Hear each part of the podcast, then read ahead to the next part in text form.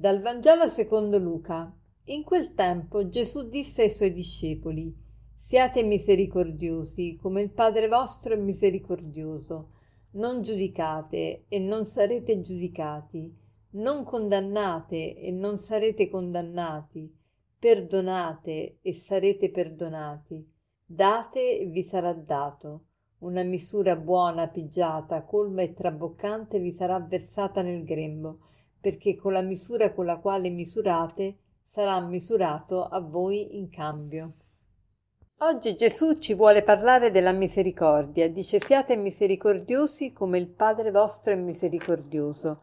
Eh, Gesù, ce ne vuoi veramente tanto da noi, però è possibile perché? Perché il Padre vostro è misericordioso, quindi se il Padre nostro è misericordioso vuol dire che anche noi che siamo figli di Dio partecipiamo della sua stessa natura, quindi anche noi possiamo essere misericordiosi proprio in virtù del fatto che abbiamo la stessa vita di Dio in noi.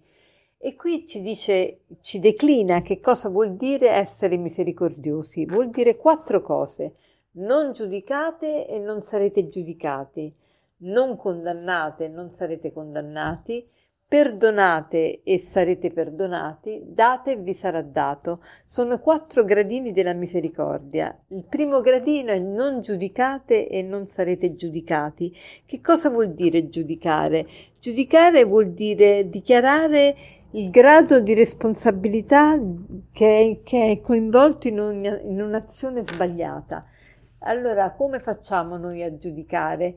Non, non possiamo giudicare perché noi non vediamo mai il grado di responsabilità che una persona mette in un'azione. Perché?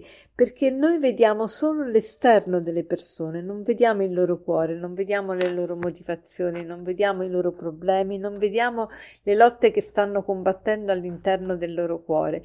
Quindi Gesù ci dice non giudicare, non giudicare, non, è inutile, non puoi, non puoi sapere, non puoi sapere, quindi astieniti da ogni giudizio.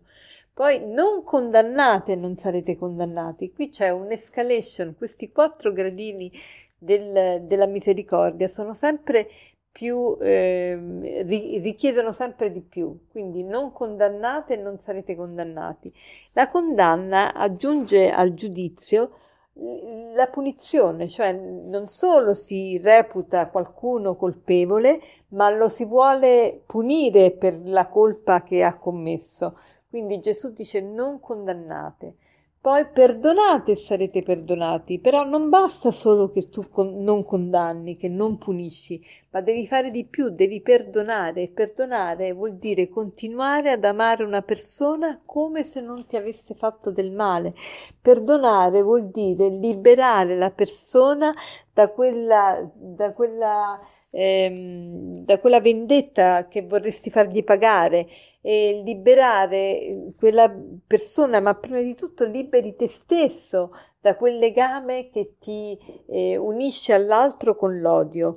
Guardate che chi non perdona è legato ancora ai fatti del passato, ancora ai torti, e se li è legati al dito e soffre, soffre incredibilmente, cioè si autocondanna a soffrire perché, perché la persona che tu non perdoni può stare anche bene, ma sei tu che stai male perché non perdonando ti leghi con l'odio a quella persona e quindi hai sempre eh, vivi ancora ancora eh, vivi ancorato al passato e ai torti subiti. Quindi il perdono è, è, molto conveniente, perdona, dai amore anche se l'altro non se lo merita, anche se l'altro ti ha fatto del male. E poi date e vi sarà dato e qui è l'apice proprio della misericordia in cui tu non solo ti accontenti di non condannare o di non giudicare o di perdonare, ma fai il massimo, non solo fai il bene, ma fai il meglio, fai il massimo che tu puoi fare. E questi quattro gradini della misericordia veramente sono il segreto per costruire la pace. La pace si costruisce se abbiamo la pace nel nostro cuore. Allora, come si fa a costruire la pace nel mondo? Eh, oggi è un tema molto attuale questo perché lo vediamo, i, la guerra è una rovina per tutti. Quindi eh, vi voglio lasciare con, con queste parole di San Paolo, che sono anche l'aforisma di oggi e anche il proposito di oggi, cioè quali sono queste parole? Non lasciarti vincere dal male, ma vinci il male con il bene.